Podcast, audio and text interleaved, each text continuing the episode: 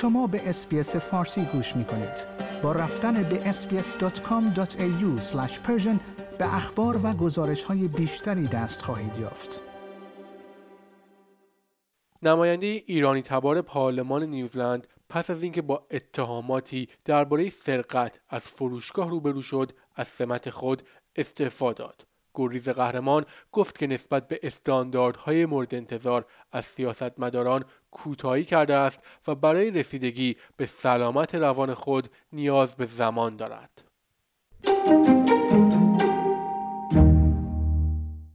یکی از نمایندگان پارلمان نیوزلند روز سهشنبه به دلیل اتهام ادعای دزدی از فروشگاه استعفا داد موضوعی که به گفته او به استرس شخصی و ضربه روحی مربوط می‌شد سه فقر اتهام سرقت از فروشگاه های لباس علیه گریز قهرمان نماینده حزب چپ میانه سبز و سخنگوی دادگستری این حزب توسط پلیس در حال بررسی است.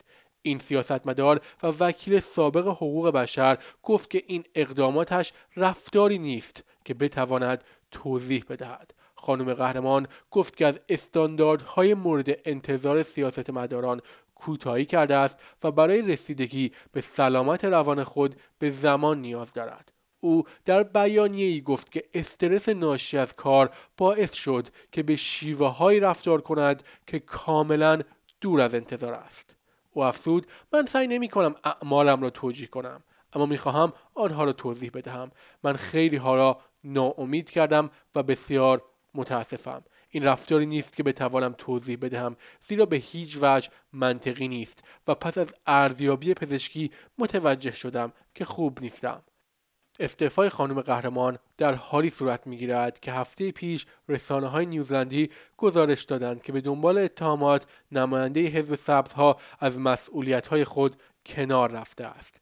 روزنامه هلارد نیوزلند به نقل از منابعی مدعی شده است که خانم قهرمان به سرقت از فروشگاه لباس سکاتیز بوتیک در اوکلند نیوزلند در طول فصل تعطیلات متهم شده است. یک سخنگوی پلیس تایید کرده است که گزارشی در مورد یک حادثه در فروشگاهی در محله پنسونبی دریافت کرده است در آن زمان حزب سبزهای نیوزلند تایید کرد که از اتهامات آگاه است و او تا زمانی که موضوع حل و فصل نشود از تمام مسئولیت های مجموعه کنار خواهد رفت.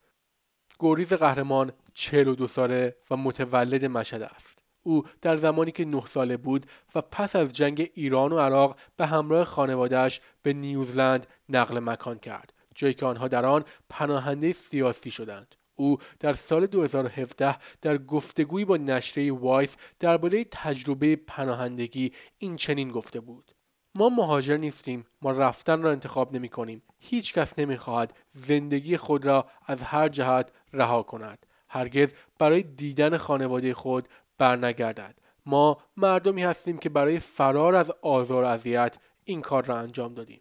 خانم قهرمان افزود تماشای اینکه پدر و مادرم برای فرار از آزار سیاسی و مذهبی همه چیز را به خطر میاندازند برای من یک عامل تعیین کننده بود. او پس از تحصیل در رشته حقوق وکیل حقوق بشر سازمان ملل شد و به عنوان بخشی از هر دو تیم دفاع و دادستان با دادگاه های رواندا، کامبوج و لاهه کار کرد. او در سال 2012 به نیوزلند بازگشت و به عنوان وکیل دادگستری متخصص در حقوق بشر و دفاع جنایی کار کرد. در نهایت در سال 2017 خانم قهرمان اولین پناهنده شد که نماینده پارلمان نیوزلند است. شنوندگان گرامی این گزارش من نیو صدر از SBS فارسی به همراه همکارانم از SBS News بود.